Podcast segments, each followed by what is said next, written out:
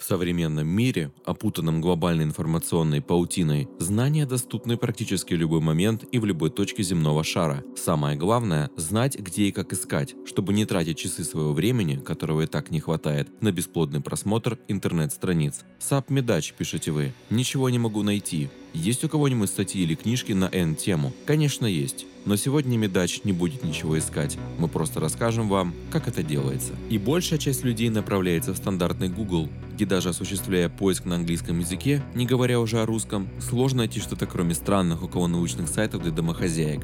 Мы советуем вам искать информацию на английском языке. Не секрет, что он давно стал международным языком науки, и на нем пишутся и публикуются все новейшие исследования и тезисы. Если у вас проблемы со знанием языка, есть смысл пользоваться переводчиком, таким как AppBilingua. Некоторую медицинскую терминологию вы можете перевести с помощью электронного словаря Multitran. Итак, есть несколько основных площадок для поиска. Мы рекомендуем Академию Google. Сама она говорит о себе так. Поисковая платформа Google Академия представляет собой часть поисковой системы Google. Реализуя на практике слоган «Стоя на плечах гигантов», Google Scholar позволяет находить научные работы из рецензируемых источников, в том числе электронных, на всех оперируемых системой языках. И на самом деле она позволяет найти до 98% англоязычной информации из всей существующей и является, по нашему мнению, платформой выбора для поиска. Помимо Google Scholar, есть любимая многими англоязычная база медицинских и биологических публикаций публикаций PubMed. Она создана Национальным центром биотехнологической информации и является бесплатной версией базы данных Medline и дает возможность поиска в более чем 3800 изданиях. PubPDF Данный ресурс помогает отыскать первоисточник, где находится полный текст статьи в формате PDF. Большая часть статей извлекается из PubMed и порой выдает по запросу даже больше статей, чем Академия Google. Поиск можно осуществлять по ключевым словам, терминам, по автору или по названию журнала, а в расширенном поиске по местоположению. Еще там есть очень удобный поиск по категориям, советуем попробовать ради интереса, и топ самых запрашиваемых авторов. Можно использовать Springer, но область поиска в нем уже, чем в Академии Google. Из плюсов он политематический. Вы можете искать в Scopus. Это библиографическая и реферативная база данных. Scopus был создан издательской корпорацией Elsevier, и по большей части лучше применять его для отслеживания цитируемости статей, так как он индексирует порядка 18 тысяч названий научных изданий. Интересной является Кокрейновская библиотека. Она содержит в себе высокого качества систематические обзоры и метаанализы, являющиеся результатами исследований Кокрейновского сотрудничества. Это объединение более 30 тысяч ученых-добровольцев из 130 стран мира. Крайне важно выяснить, что именно нужно найти, и не менее важно уметь правильно составлять свой запрос. Для этого необходимо определиться с ключевыми словами, которые будут присутствовать в искомой статье, к примеру, Burkitt's lymphoma, или же более определенно Pathogenesis of Burkitt's lymphoma.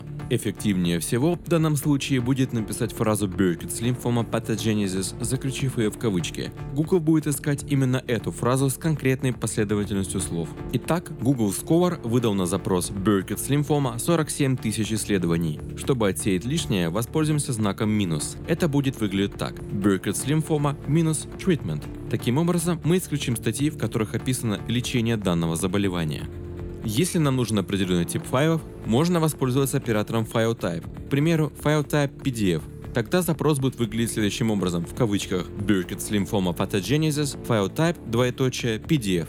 В общем и целом, это основные операторы, которыми вы будете пользоваться в повседневной жизни. Есть несколько более изощренных методов поиска, которые можно применить, проверяя представительность статьи или же просто так. Если нужно найти статью с определенным названием, воспользуйтесь оператором InTitle. Например, Потеряв на просторах медача оригинал ключевых признаков рака, сделайте так. InTitle The Hallmarks of Cancer. Можно и без кавычек. Оператор InText поможет вам найти ключевые слова в тексте статьи, к примеру, InText Evading Apoptosis. Оператор OR поможет вам, если два ключевых слова означают практически одно и то же. Например, Burkitt's lymphoma, therapy or treatment. Если вы не используете кавычки для всей фразы, может помочь оператор плюс. Например, по запросу Burkitt's плюс лимфома в результате будут найдены статьи, содержащие обязательно либо лимфома, либо ее синоним. При этом Burkitt's может отсутствовать. Если не нужны синонимы, то заключите слово в кавычки Burkitt's плюс в кавычках лимфома. Оператор сайт позволяет осуществлять поиск по домену или сайту.